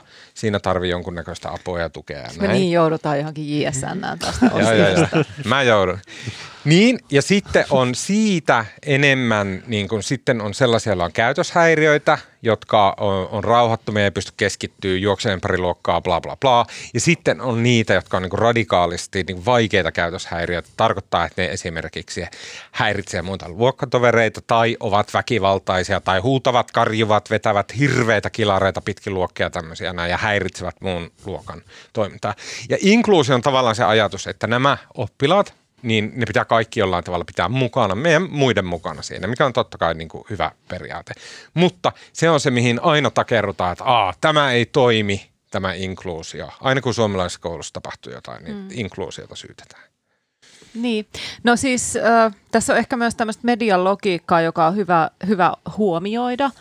Äh, et sitten jos on niitä tilanteita, joissa inkluusio toimii, niin kuin sellaisia tilanteita tietenkin on koko ajan joka päivä suomalaisissa kouluissa, niin niistä harvoin tehdään juttuja, että tänäänkin luokalla se ja se asiat menivät ihan ok, ok. tai kivasti. Et tietenkin, niin kuin, ja median pitääkin, tuo ehdottomasti on uutinen ja hyvä, että on tehty ja hyvä, käydään keskustelua ja siis aivan selvästi on tilanteita, jotka on hoidettu huonosti. Mutta että e, ehkä se kokonaiskuva, tai sille, että voiko yhden keissin tai kahden tai kolmenkaan keissin pohjalta sanoa, että joku niin kuin ideologinen lähtökohta, että yritetään saada niin kuin in, inkluusioon lapset niin, että se on niin kuin osoittautuu huonoksi sen perusteella, niin mä ehkä, ehkä kääntyisin johonkin tutkijoiden puoleen ja kysyisin, että miten tämä noin niin kuin kokonaiskuvassa sitten, mm. sitten on. Mitä Markolla herätti ajatuksia? Juttu? No mä oon nyt kanssa tällä, tällä viikolla Ilta-Sanomilla on ollut tämmöinen koulukiusaamisviikko, ne on joka päivä ollut oikein niin kuin erittäin hyvin tehtyjä mainioita juttuja aiheesta ja kyllähän se tavallaan sitten volyymi tuo sen kuvan, että nyt on niitä juttuja niin paljon, että tämä maa on menossa aivan turmiolle ja varmaan se jossain määrin onkin ihan nämä ikäviä keissejä. Ehkä mulla on jäänyt ehkä se mieleen, että yksi huomio, että musta näitä niin kuin vähän mitä Sallakin sanoi, että kauhean riskaabelia yleistää. Tässä on usein niin kuin hyvin tavallaan tietyt taustatekijät ja syyt ja tavallaan, että ei se niin kuin, jos haetaan ratkaisuna, että kiusaaja pitää erottaa koulusta tai jotain muuta, niin se ei sovi vaan kaikkiin. Et se on niin kuin, mutta onhan tämä, niin kuin, jos miettii niin kuin niiden lasten vanhempien kannalta, niin onhan tuo ihan karsea tilanne. Mm. Mä luen quotein, uh, tota, Rehtorin mukaan opetushenkilökunnan määrä on lisätty sekä luokassa että välituntivalvonnassa. Tämä liittyy siis tähän Turun kouluun suoraan. Lisäksi koko opetushenkilöstö on käynyt haasteellisen käytöksen ennaltaehkäisy- ja hallintakoulutuksen. Vanhemmat pitävät toimia riittämättöminä ja kummastelevat, miksi väkivaltaisesti käyttäytyvä lapsi saa jatkaa koulunkäyntiä kyseisessä luokassa. Kirjeessä ihmetellään, miten oppilas on voinut palata kouluun jo pahoinpitelyä seuraavana päivänä vaikka laki mahdollistaisi oppilaan erottamisen määräajaksi. Muiden lasten kuvaillaan käyvän koulua jatkuvassa hälytystilassa. Ja totta kai tässä täytyy ottaa huomioon, että tiedätkö, jos mun lasten luokassa olisi joku, joka silleen yskisi liian lujaa, niin mä kirjelmöisin jonnekin ja silleen, että nyt toi pitää erottaa ja näin. Että niin vanhemmat totta kai ymmärrettävästi reagoi asioihin vahvasti, mutta silti tässä tuntuu, että tässä joku semmoinen signaali, että joku siellä ei ole oikein toiminut. Sittenhän tässä just palataan tähän, niin kuin, mihin säkin viittasit Marko, että monesti ei niin kuin tiedetä tai ymmärretä, että miksi sitä tavallaan keinokavalkaadia ei kä- tunnuta käytettävän. Siihen mm. saattaa olla syynsä. Saattaa me olla. Me ei tiedetä. Niin, me ei tiedetä. Ja musta se tavallaan on, lienee aika ilmiselvää, että jos noin iso määrä vanhempia on kirjoittanut tuommoisen kirjeen ja vienyt asiaa eteenpäin, niin silloin ei se tyhjästä ole syntynyt. Kyllä se varmasti on, on tota tilanne päällä. Mä ehkä itse ajattelen sille yle, yleisemmällä tasolla tota niin, että kun opettajien, pali, opettajien kanssa on paljon, paljon keskustellut erilaisista la, lasten käyttäytymiseen tai koulun tilanteisiin ja muihin liittyvistä asioista, niin kuin monet muutkin vanhemmat, niin, tota, niin mun oma semmoinen näppituntuma, tietysti on kouluja ja erilaisia ja on erilaisia opettajia ja tilanteita, mutta että musta tuntuu, että kun sitä aina sitten menee taas tähän, että heijastelee sinne omaan lapsuuteen, minkälaiset käytännöt silloin oli, niin musta tuntuu, että opettajat on tosi hyvin kartalla ja hyvin niin kuin pedagogisesti taitavia ja ymmärtävät lasten kehitysvaiheita ja, ja asioita aivan eri tavalla kuin ennen, että, että jos hakee semmoista niin kuin positiivista kulmaa, että samaan aikaan kun on näitä todella ikäviä niin kuin karmeita tilanteita, niin sitten ehkä yleisesti ottaen kuitenkin on menty eteenpäin ja mm. on niin kuin laajempia, on tavallaan sellaista, just on tällaisia koulutuksia ja, ja pohditaan paljon laaja-alaisemmin sitä, että miten jotain oppilasta voisi auttaa Jos mä saan vastustaa tuota, niin Suomen PISA-tulokset on mennyt alaspäin kuin lehmän häntä. Mutta ei PISA, PISA haimittaa. Poikien tämmöistä. koulumenestys on ollut mm. todella huono ja poikien tilanne kaiken kaikkiaan alkaa olla tosi huolestuttava. Ja että niin kun, mä haluaisin tavallaan ajatella, että hei, että me ollaan niin kuin best in the world ja Mut, me ollaan niin kuin pohjoismaiden kärkeä ja bla bla bla, mutta mä en ihan enää tiedä, että onko tuo totta ja että pitääkö mitä... nämä ottaa merkkeinä siitä, että meillä on nyt joku, joku, joku pikku ylöspäin voltti pitää tehdä. Niin, mutta sitten PISA ja se tavallaan pitää katsoa, että mitä mitataan ja kertooko se, että PISA-tulokset matematiikassa on mennyt alaspäin, niin mitä, mitä kaikkea siitä voi päätellä. Mä itse asiassa vähän katoin, tota, että kun THL tekee tämmöistä kouluterveyskyselyä, jossa myös kiusaamisesta kysytään, niin ainakin, nyt mä en löytänyt tuore, ehkä on tuoreempia tuloksia, nämä on kai vuodelta 2021, niin siinä todettiin, että kiusaamiseen, sekä kiusaamista kokeneiden että kiusaamiseen osallistuneiden op, niin kuin määrät on mennyt alaspäin pieni askelin, että ne oli, ne oli vähentynyt. vähentynyt. Tässä on joku tämmöinen vertailu, että vuosina 2006-2007 noin 7 prosenttia 8- ja 9 luokkalaisista ilmoitti osallistuneensa koulukiusaamiseen vähintään kerran viikossa. Vuonna 19 vastaava osuus oli enää 3 prosenttia. Nämä on tietysti niin kuin pieniä lukuja, mutta se trendi ainakin silloin on ollut toi. Nyt pitäisi sitten kaivaa THLltä tuorempaa dataa ja katsoa, onko mm. tapahtunut joku muutos johonkin suuntaan. Äh, niin, tässä on jotenkin jotenkin tälleen, kun itse täysin maalikkona ja en tiedä pedagogiasta yhtään mitään, enkä siitä, millaista koulussa nykyään oikeasti on, niin, niin tuota, seuraavat keskusteluahan tässä niin kuin, tavallaan iso ongelma, huolestuttavaa, mutta sitten tavallaan niin kuin ratkaisuja, mitä tarjotaan, tarjotaan on suunnilleen, että niin kuin alennetaan rikosoikeudellinen vastuuikä kymmeneen vuoteen ja niin kuin tota, siirretään kiusaajat niin kuin toiseen kouluun. Ja sitten jotenkin silleen niin kuin heti suunnilleen nuijalla päähän, että tässä puuttuu niin kuin tässä keskustelusta jotenkin tuntuu, että puuttuu se niin kuin järkevä mm. keskitie. Ja se on niin. jotenkin huolestuttavaa. Ja sitten tähän vielä liitetään mm. tämä toinen vellova keskustelu, eli nämä, niin kuin, tämä nöyryytysväkivalta ja nämä videot mm. ja sitten mm. tavallaan epäilyt siitä, että se on niin kuin, paljon maahanmuuttajalasten maahanmuuttajataustaisten lasten tekemään. Tästä tulee semmoinen niin helvetimoinen Kyllä. vyyhti, josta Mulla on tähän itse asiassa maltillinen pointti, joka Onko? on samalla myös ratkaisuehdotus. Mä siis soittelin ihmisten kanssa, jotka tuntee hyvin Suomen opetusalaa ja, ja koulumaailmaa. Ja tota, niin kuin yksi, niin kuin yksi monista asioista, ei, ei tärkein, mutta yksi monista asioista, mistä siinä oli puhetta, oli se, että kun Suomessa on kolme tasoa, mitä annetaan ja laki velvoittaa antamaan kol, niin kuin tukea oppilaille, joilla on hankalia. On tämmöistä yleistä tukea, joka on silleen just näille joka anteeksi nyt vaan sanoin tyhmiksi, sillä että ei osaa lukea oikein eikä osaa laskea, niin sit se ei tavallaan se kuuluu siihen, että okei, että sit opettaja kohdistaa niin omalla harkinnallaan erityistä, niin pikkusta tukea tälle. Sillä ei, niin ole mitään, sillä ei Tuomas niin mitään tekemistä minkään tyhmyyden takia. No joo, joo, joo. No niin, älä takia Että musta toi no niin. ihan törkeä toi sun rinnastus. Joo, joo. Mun mielestä, no niin, joo. Ihan törkeä. No niin, näin. Ja tota... Uh, Mä tuen sua. Jälki. no niin. Tuomakselle jälkiistunto. No niin, jälkiistunto. Näin. Äh, se on niin se yksi taso. Sitten on kaksi semmoista vähän niin kuin radi- radikaalimpaa tasoa, jossa on, on niin kuin semmoinen, että vaadi, vaatii niin kuin erityisopettajalta vaikka jonkun äh, oppimissuunnitelman, että okei, että ta, sun täytyy opetella tätä suomea nyt eri lailla, koska sulla ei suju tämä homma muuten. Ja sitten on se niin kuin kolmas taso, jossa niin kuin piestää luokkakavereita ja tämmöistä näin. Ja se ongelma on se, että, että se niin kuin alempi, mm, tota, se niin kuin helpompi osuus on kasvanut merkittävästi. Eli että, ja vuosia sillä tavalla, että ne oppilaat, jotka, joille lukeminen teettää vähän vaikeuksia, tai keskittyminen tunnilla, tai silleen muistaminen, tai sitten ei lueta koti, kotona kirjoja, tai ei tehdä läksyjä kunnolla jotain näin. Se osuus on kasvanut, kasvanut tosi paljon, se alkaa tukkimaan sitä putkea siinä ö, tavallaan rahoituksessa ja resurssissa, jolla se inkluusio pitäisi järkevästi hoitaa. Eli että tavallaan mun niin se maltillinen ajatus tästä on se, että, että sen sijaan, että, että nämä on tosi raskaita lukea nämä, ja kaikille meille syntyy semmoinen niin humaani ja ymmärrettävä huoli, paitsi meidän lähikouluista, myös totta kai omista lapsista ja heidän kavereistaan, mutta lähikoulusta, mutta myös Suomesta ja sille, että miten tämä, mikä täällä on meininki. Niin yksi helpoin, mitä me kaikki voidaan tehdä heti, on se, että me luetaan lasten kanssa, luetaan itse, ollaan niin kuin, että meillä näkyy kirja kädessä kotona. Lapsille rajataan aikaa, että ah, okei, okay, että sulla on lukutunti kolme kertaa viikossa näinä ja näinä illan tunteina. Tai mitä ikinä, niin kuin jokainen varmasti löytää omassa perheessä ne hyvät tavat. Ja sitten kiinnitetään huomiota siihen, että miten ne lapset käy siellä koululla ja tarkistetaan läksyt ja kaikki tällainen.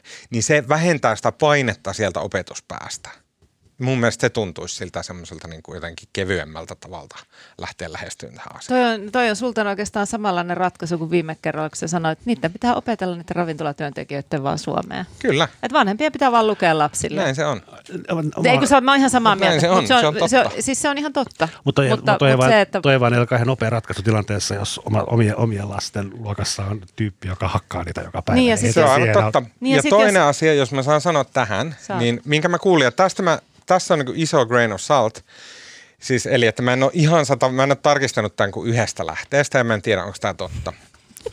Mutta kun... Mutta oot tarkistanut. No niin, oon käynyt tästä keskustelua ihmisen kanssa. Jutun voi julkaista. No niin.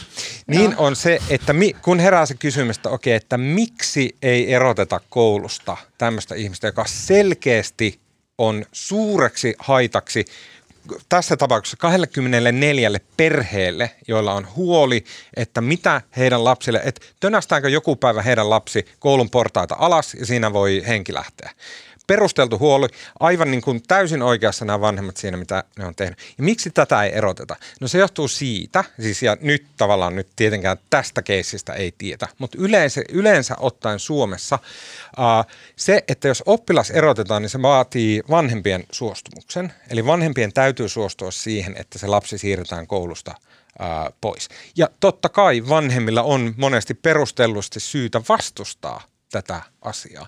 Ja itse asiassa mä kuulin, että äh, laki on tässä epäselvä, eli sitä ei ole ikinä viety oikeuteen asti sitä kysymystä, että voiko vanhemmat estää sen siirtämisen vai ei. Eli me ei tiedetä, että mitä laki loppujen lopuksi siitä – Sano. Sehän on semmoinen osa, se on semmoinen osaratkaisu, joka auttaa tietenkin niitä vanhempia, jotka pelkää oman lapsensa turvallisuuden puolesta niissä kouluissa. Mutta sitten meillä on kuitenkin se lapsi, joka selvästi usein näissä tapauksissa itsekin kärsii ja tarvitsee tukea ja apua, että mitä se erottamisen jälkeen sitten tapahtuu. Että jossain Kyllä. hän sitten koulua käy. Mutta molemmat. Niin. niin. niin. Uh, Okei, okay. Vielä viimeisenä aiheena, ja tämä on tahallaan viimeisenä, vaikka tämä on monumentaalinen aihe, mutta että me ollaan tämän kanssa vähän myöhässä, vaikka oltiin tavallaan myös ekana. Niin, niin uh, Suomen uh, entinen pääministeri Sanna Marin, nykyinen influencer, tota, niin hän ilmoitti, että eroaa kansanedustajan tehtävistä sai eron kansanedustajan tehtävistä ja siirtyy tämmöiseksi tota, neuvonantajaksi, vai mikä se nyt olisi tämä titteli? Konsultti, Ää, konsultti. konsultti. Ää, Tony Blair-instituuttiin Lontooseen. Ilmeisesti ehkä koko päivä duuniin tai sitten ei, en osaa sanoa, onko teillä tietoa. Hän siis, hän mun mielestä sanoi, että hän asuu Suomessa nyt toistaiseksi, että ehkä hän tekee etätöitä Teamsissa, Mm. konsultoi. Niin mä luulen, että ei se varmaan arvaisin, että ei se hänen työnsä ole, että hänen pitää hengailla siellä Tony Blair. Tony Blair instituutin toimistossa, vaan hänet sitten varmaan lähetetään puhumaan jonnekin. Tai Kuinkahan monta etäpäivää saa tehdä Tony Blair Varmaan aika paljon, mutta Syytys. mun mielestä oli jotenkin päivän selvää, että hän pysyy Suomessa, koska Joo. hän se perhe, Mm. perhe, lapsikin on täällä. Tony Varmaan hän- Blair-instituutti muun muassa lähettää 350 live-striimiä vuodessa kaikille asiakkaille. Kuinkahan moni niitä katsoo? En mä tiedä, Saudi-hallinnot. Jos maksaa niistä 20 tonnia per striimi, niin ehkä kansi katsoa. Mm. Joo, sitten on kiinnostavaa nähdä, niin kuin, koska mun käsittääkseni toi ei ole koko päivä työ, ja sitten niin kuin liikkuu huhuja, että hänellä olisi vielä joku toinen tehtävä tässä tulossa. Tuloilla. Joka Niin. sitten ilmeisesti saattaisi olla tämmöinen niin kuin jotenkin yleishyödyllisempi. Ja kaikkihan heti tuomitsi tota, sekä Tony Blairin Irakin sodan arkkitehtinä että myös Saudien niin kuin, ylimpänä ystävänä. Ja myös, että oligarkit, venäläiset oligarkit Joo, rahoittaa tätä. mun mielestä aivan naurettavaa tuommoinen. Eikö oli siinä kyllä pointtiakin, ei, mutta me ei voida enää puhua näistä. Mä, mutta mä haluan asettua vastakarvaan siinä, että mä en inho Tony Blairia. No. Mun mielestä hän ei ole se niin kuin, suuri saatana, mikä niin kuin, maalataan. Hän oli kuitenkin silloin 2000-luvun alussa ihan niin kuin, järkeviä puhuva ja semmoinen niin kuin, eurooppalaisella tasolla jotenkin inspiroiva poliitikko. Hänhän myös nosti yksinään Labourin niin pohjamudista. Ja Hän oli, hän on, siis onhan hän niin kuin, jää poliittiseen historiaan tämmöisenä, niin kuin, hän oli tämmöisen kolmas tie-ajattelun, tavallaan vei demareita työväenpuolueetta Briteissä oikealle ja tavallaan teki siitä niin kuin, tavallaan New Labour oli New tämä Labour, hänen liikehdintänsä. leimalla varustetun uuden puolueen. Kyllä se, ja se heijastui sitten, että samaa teki Clinton Jenkeissä ja Lipponen Suomessa ja sitähän se oli tämmöinen Niin, globaali. se oli tämmöinen niin kuin demari-eetos, joka, siis jolla, jolla oli isoja vaikutuksia ma- maailmaan. Ja se ehkä jopa jollain tavalla taas vähän, palataan siihen Stubb-kysymykseen, niin se oli yksi niistä drivereista maailmassa, joka synnytti tänne. Mutta mä väittäisin, väittäisin, väittäisin kumminkin, että se, että Stubb pyöri siellä tota, karusellissa, mikä se oli, tikkataulussa, oli pienempi synti kuin se, että niin kuin Blair tapatti satoja tuhansia ihmisiä Irakissa Se on ihan totta. sodan takia. Ja, ja mä allekirjoitan kaiken sen kritiikin liittyen Irakin sotaan, mutta että hän oli myös muuta kuin Irakin sota, jossa ehkä kuitenkin tavallaan se niin kuin Amerikka paino aika paljon ja Britannia maana joutuu jossain, jollain tavalla kuitenkin kulkemaan Amerikan liassa. Väistämättä varsinkin nykyään. Uh, tota, kysymys, mikä, mitä ehkä ei ole jo käsitelty puhki, on, okei, mulla on monia kysymyksiä, mutta tärkein on mun mielestä se, että onko mahdollista, ja mä katson teihin molempiin, olette seuranneet suomalaista politiikkaa pitkään, onko mahdollista, että tämä, mikä näyttää nyt tämmöiseltä niin kuin ihme harhapolulta Tony Blairin palkkalistoille käärimään massia Saudien tota, näin bla bla bla. Voiko tämä olla vain yksi steppi jossain pidemmässä kuviossa, No mun jonka miel- Marin on suunnitellut? Mun mielestä sille, kun silloin kun tuli tämä, että TBIhin, kuten me nykyään kutsumme tuttavallisesti tätä Tony Blair Instituuttia, niin tota, että hän siirtyy sinne TBIhin, niin moni analysaattori sanoi, että tämä on niin kuin going too low ja ei ole, ei ole riittävän hieno tehtävä näin suurta suosiota maailmalla nauttineille poliitikoille. Musta siinä ehkä, ehkä unohtui just se, että historia ei välttämättä pääty tähän, mm. että Marinilla voi hyvin olla just niin kuin Marko sanoi, niin putkes jotain, jotain muuta vielä merkittävämpää. Pikkulinnut ovat laulaneet, että väitetään ainakin, että Marinia olisi kyselty jos sun vaikka mihin tässä, tässä tota, kun on käynyt selväksi, että hän lopettaa nämä, nämä kotimaan hommat, niin tota, jäädään odottaa. Sieltä voi tulla jotain. Niin, ja jotenkin kyllä se niin kuin, vaikka Marin on tällä hetkellä globaali supertähti, mutta voihan se hyvin olla, että hän ei ole globaali supertähti enää kohta. Että kyllähän mm. hänet väjäämättä myös niin kuin maailmalla, maailmalla mainia jotenkin tosi nopeasti kaikkoa vasta. Kyllähän hänen se, että kyllä Suomessa hänet kuitenkin aina muistetaan, että en mä sinänsä yhtä ihmettelisi, että hän vielä saattaisi palatakin.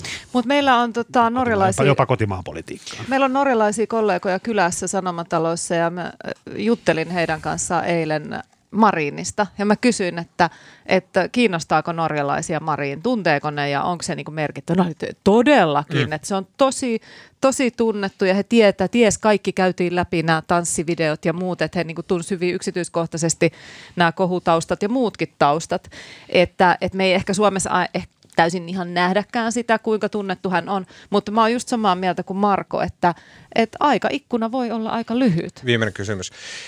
Kokoomuksella kokoomuksen kärkipoliitikon ura polku menee sillä tavalla, että heillä on ennen sitä viimeistä pyrähdystä, joka on siis presidenttiehdokkuus, niin heillä on tämä tämmöinen pitstoppi, että astutaan niin kuin hakemaan hajurakoa Suomen politiikkaa ja se on Euroopan investointipankin pääjohtaja, jossa on käyneet Sauli Niinistö ja Jan Vapaavuori ja ketä siellä nyt on ollut. Että se on tämmöinen kokoomuksen tapa niin kuin hankkia tätä, niin kuin ettei se paska haise, näin, sitten kun lähdetään presidentiksi, niin onko tämä demareille sitten samanlainen pitstoppi ennen kuuden vuoden päässä siintävää presidenttiehdokkuutta? Siis jotenkin sitä Euroopan investointia, mä itse asiassa aina ajatellut, että pitäisi tehdä juttu siitä, että mitä siellä, mitä siellä niin kuin se pääjohtaja oikein tekee, tai mikä se titteli nyt oli, missä nämä suomalaisetkin on ollut Vara, varapääjohtaja. varapääjohtaja. Et, et se on, a, anteeksi nyt kaikki Euroopan investointipankin työntekijät, musta se kuulostaa niin kuin maailman tylsimmältä Mutta kysymys duunilta. oli tästä, niin, että onko tämä demareiden vastaava? En usko, että mä, siis tämä mun johdanto oli menossa siihen, että Marin ei kyllä varmaan investointipankkiin mene. Ei vaan, että onko tämä Tony Blair Instituutti mielestä... demareiden vastaava kuin kokoomus? Okei, okei. Ei, koska okay. mä luulen, että ei toi, mä luulen, että tämä on ihan puhdas arvaus, koska eihän Marin mm. enää puhu median kanssa, mutta siis arvaus, että mä luulen, että tässä on mietittänyt se, että se on ollut hyvä liksa ja sitten kumminkin niin kuin, mm. tavallaan tämä on ollut, että ei ole niitä 9 viiteen työpäiviä, tämä mahdollistaa kaikenlaisen muunkin touhuamisen. Tämä tuo sen niin kuin tavallaan perus toimeentulon, mikä kuulostaa aika vähättelyä, jos puhutaan sadoista tuhansista euroista vuodessa, mutta niin kuin, tämä mahdollistaa, että hänelle jää aikaa touhuta kaikkea muutakin. Ja mä luulen, että tämä on ollut ehkä se päämotiivi, että hän ehtii nyt sitten niin, ja sit ehkä käydä mo- puhujakeikoilla ja tehdä joo, jotain muutakin. Ja ehkä motiivi, ehkä motiivi myös se, että Marinista hän näkee nyt kilometrin päähän, että hän ei voi sietää suomalaista mediaa. Ja musta tuntuu, että hän on myös mennyt siihen suuntaan, että hän yrittää laskea sitä, tai nostaa itse asiassa sitä julkaisukynnystä, että hän pääsisi pois tästä niin kuin jatkuvasta syynistä. Niin tämmöinen TBI-tehtävähän on niin kuin hyvin epäkiinnostava siinä mielessä. Mm. Että se on hyvä valinta häneltä. Okei, okay. uh, sitten kun um, tota, tota, tota.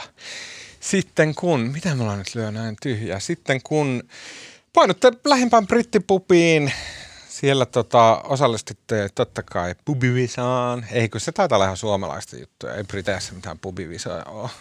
Brittipubeissa syödään ruuat ja sitten vedetään kännit ja lähdetään himaan kello yhdeksän. Ja se on ainoa oikea tapa viettää tätä elämää tällä planeetalla. Niin menette sinne ottamaan vähän tota, uh, jotain hyvää olutta ja sitten siinä ruokaa sivistyneesti ja tota, naapuripöydässä istuu Tony Blair yllättäen. Ja sitten mm-hmm. hei Tony, what are you doing, me? Ja mistä Tonylle rupeat kertoa? Tota, mä, mä, mä nyt katsonut tota, käytännössä ekan kauden loppuun tota, HBOlla tota, on tämmöinen Los Angeles Lakers-sarja. Oho mikä on siis tämmöinen, niin perustuu tosi tapahtumiin, kertoo e, e, tota, Lakersin 80-luvun alusta alkaneesta tämmöistä niin dynastiakaudesta. Silloin oli Magic Johnson pelaamassa ja tota, muita. Ja se on niin kuin, mä oon itse lukenut sen kirjan, johon tämä sarja perustuu ja se kirja on niin kuin ihan loistava. Siinä kerrotaan niin kuin, se on ollut, kerrotaan hyvin hämmentävissä tapahtumissa, mitä se kulisseissa on kasarilla tapahtunut. Ja nyt se on tehty sarja, ja se on, niin kuin, se on samaan aikaan niin kuin todella ärsyttävä ja siinä on niin kuin, tähän puhutaan niin kuin tästä kolmannen seinän rikkomisesta. Se, että niin kuin leffassa tai TV-sarjassa päähenkilö yllättäen puhuukin suoraan kameralla ja selittää jotain. Mm. Niin se on tuossa jatkuvasti, ne tekee sitä koko ajan ja kaikkea muuta semmoista vähän kikkailunomasta ja ärsyttävää kerrontaa ja semmoisia hauskoja vitsejä saattaa yllättäen tulla tekstiruutuun, että tämä ihan oikeasti tapahtuu, uskokaa tai älä. Ja niin kun, et, mutta sit on, et se on vähän ärsyttävää, siinä on vähän kikkailua, mutta on se kyllä hauskaa. Siinä on niin kuin musta, että ei voi kuin ihailla, miten niin kuin jenkit osaa niin kuin tavallaan dramatisoida on lukenut sen tavallaan kirjan ja miten ne pystyy niin kuin tekemään niin kuin yksittäisistä niin kuin oikeista henkilöistä tavallaan niin, kuin niin kiinnostavia hahmoja, joiden niin kuin jotenkin motiivit ja päätökset kulkee läpi sen sarjan. Mutta se on niin kuin ihan huikein hienosti käsikirjoitettu sarja ja suosittelen. He, ketkä lukivat sunnuntaina Helsingin Sanomia, saattavat lukea tällaisen jutun kuin Sepittäjä sisäpiirissä. Ja tämä juttu on toimittaja Outi Salovaaran tekemä ja hän on tämmöinen tutkiva journalisti, joka tekee paljon meidän kanssa yhteistyötä, aivan mahtava, mahtava toimittaja. Nero, Mutta mä en suosittele sitä sepittäjä sisäpiirisjuttua. Ka- tai siis, kaikki, su- tai siis, on, kaikki on lukenut kaikki on lukenut. Mä suosittelen myös sitä, mutta, mutta mun varsinainen suositus liittyy siihen, että ennen äh, Venäjän suurhyökkäystä Ukrainaan use, useiden vuosien aikana Outi on matkaillut hän on matkaillut muun muassa Venäjällä, Turkmenistanissa, Kasakstanissa, Georgian Abhaasiassa ja Ukrainan Krimillä, eli entisen Neuvostoliiton alueella. Ja nyt hän on, häneltä on sitten julkaistu tällainen kirja, jossa hän, no niin kuin matkakertomuksia tavallaan, jossa hän, tämän nimi on Matkalla, Matkalla kadonneessa maailmassa. Ja ja äh, tämä kirja on, äh, kertoo niin kuin ruohonjuuritasolla siitä, millaisiin tilanteisiin Outi joutuu ja pääsee siellä, miten hän kohtaa krimiläisessä ää, ravintolassa illalla yhtäkkiä suomalaisen Jukan ja hänen venäläissyntyisen vaimonsa, jotka ovat putinisteja ja haukkuvat kaikkea mahdollista, mikä liikkuu, niin kuin sellaisia tosi kiinnostavia kohtaamisia ja sitten tietysti paikallisten ihmisten kanssa. Yhtäkkiä hän löytää itsensä jostain olikarkin ränsistyvän kartanon pihalta ja, ja tota, on, on kiva lukea sitä ruohonjuuritasoa, mutta sitten siellä niin kuin seas kulkee myös, myös historiaa, politiikkaa, kansainvälisiä kuvioita, Venäjän valtapyrkimyksiä. Hän on sitten päivittänyt myös Ukrainan sodan jälkeen, nyt kun on koonnut kirjaa, niin sitten tuonut vähän sitä ajankohtaista tilannetta sinne mukaan. Et jos kiinnostaa, ja Tony Blairia varmaan kiinnostaisi, kun hän siinä viereisessä pöydässä istuisi, niin, niin hän varmaan lähtisi mielellään myös käymään Abhasiassa, niin voi käydä siellä kirjan keinoin. Eli Outi ja Mä tarkistan vielä sen nimen, että mä sanonut väärin. Ja mun mielestä HBOlta löytyy myös hieno sarja, missä kuvataan tota George W. Bushin ja Johnny Blairin suhdetta. Ja se idea on se, että Tony Blair on sellainen pikku puudeli, joka Kyllä. heiluttaa hältäänsä ja tottelee, mitä Amerikka sanoo. Kyllä, matkalla kadonneessa maailmassa. Um, mä haluan, mulla on kaksi suositusta. Yksi, jonka, josta mm. kostutti jotain, mutta ensimmäinen on semmoinen jotenkin, en tiedä, tuhahdus. Ähm, mä yhtä projektia varten, mitä mä teen tällä hetkellä itse asiassa rakkaan työkaverin Sallan kanssa, niin tota, mm, mä äh, yritin etsiä käsiini, että mitä suomalaisissa uutisissa sanottiin vuonna 2003, kun ystävämme Tony Blair ja toinen ystävämme George W. Bush niin tota, äh, hyökkäsivät Irakiin. Ja mä haluaisin nähdä, että miten suomalaiset otti sen vastaan katsomalla televisiouutisten lähetyksiä. Ja mä törmäsin semmoiseen shokeraavaan ää, käänteeseen, että näitä uutisvideoita ei löydy mistään. Eli mä menin Ylen areenaan hakuun, että Irakin sota, että sillä se varmaan löytyy, niin ei löytynyt kuin seitsemän videota kaiken kaikkiaan tästä aiheesta. Seitsemän videota. Niitä on pakko olla – Mä sanon, että 700, joo, se on varmaan aika lähellä oikeata. 707 on enää tarjolla suome, suomalaisille.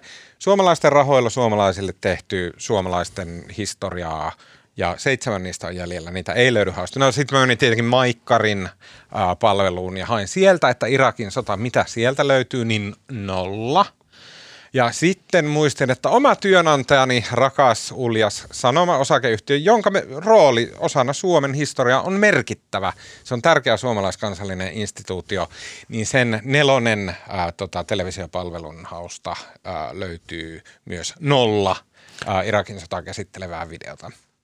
Oletko soittanut Ylelle ja kysynyt, kyllä niillä on niitä jossain? Mä oon urputtanut asiasta äh, Twitterissä. Äh, Se mä, riittää. Mä olen nykyään. itse ollut äh, to, toimitussihteeri, ei kun kuvaussihteeri harjoittelijana Ylellä, äh, kun pääsin armeijasta 18-vuotiaana, ei kun 19-vuotiaana nuorukaisena. Ja mä tiedän, koska mä oon pimeässä kopissa kuukausia ää, täyttänyt metatietoja siitä, että mitä ää, uutislähetyksissä on. Niin kuin sanan tarkkuus, mm. ketä haastatellaan, millä sekunnilla ja näin. Kaikki ne tiedot on siellä.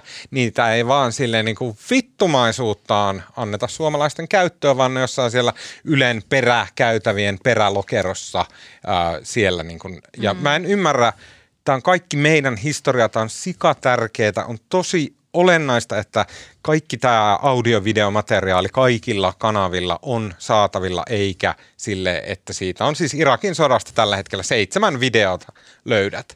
Niin mitä järkeä? Okei, tämä oli eka. Toka on semmoinen podcast kuin Blind Boy podcast, joka on pohjois-irlantilainen podcast, missä on tämmöinen heppu, jolla on semmoinen niin omituinen naamio, joka puhuu todella paksulla pohjois-irlannin aksentilla. Nämä on se monologi-podcast, jota mä luin jostain suosituksesta, että se on hyvä. Aluksi jotenkin oli liikaa se pohjois-irlannin aksentti, mutta onneksi mä annoin sille toisen mahdollisuuden, se on nimittäin erinomainen. Mä suosittelen jaksoa uh, The Secret History of Bootcut Jeans, eikö anteeksi, The History of Bootcut Jeans, jossa hän uh, tota, noin tunnin monologissa kertoo, että miten 2000-luvun alussa oli semmoinen maailman omituisi muoti, missä ihmisillä oli bootcut jeansit, eli semmoiset leveälahkeiset jeansit, mm. ja niiden kanssa käytettiin semmoisia teräväkärkisiä nahkakinkiä, joka näytti ihan hirveältä, mutta siihen on tota, syyt, että miksi oli vähän aikaa tämmöinen aivan käsittämätön muoti. Mun ikäiset miehet muistaa kaikki sen, koska se oli meidän uniformu. Mulla ei synny minkäänlaista mielikuvaa päässä. The, The Blind Boy podcast. Uh, googlatkaa vaikka bootcut jeans ja sitten siihen jotain leather shoes, niin näette sen. Tota, vitsi, no niin, Google. Google, voit sä laittaa ja. sellaiset päälle? Joo, ei, se on kielletty. Sitä ei voi. Se on todella kielletty, se on ihan hirveän näköinen. um, Seuraava podin nauhoitukseen. Ja ehkä tulisiko nyt heti tässä äh, Sallalta otetaan tähän reaktio. Joo, se on tota, tämä luukki. Ihan järkyttävää. No niin, äh, tota, siinä kaikki tältä erää. Kiitos Salla Vuorikaski. Kiitos. Kiitos Marko Junkkari. Kiitos. Äh, tota, mun nimi on Tuomas Peltomäki tota, äänen, kuvan ja kaiken muun mahtavan meille tekee tällä viikolla Tuukka Lindholm. Kiitos Tuukka. Ää, ja tota, me kuullaan taas ensi viikolla. Yes.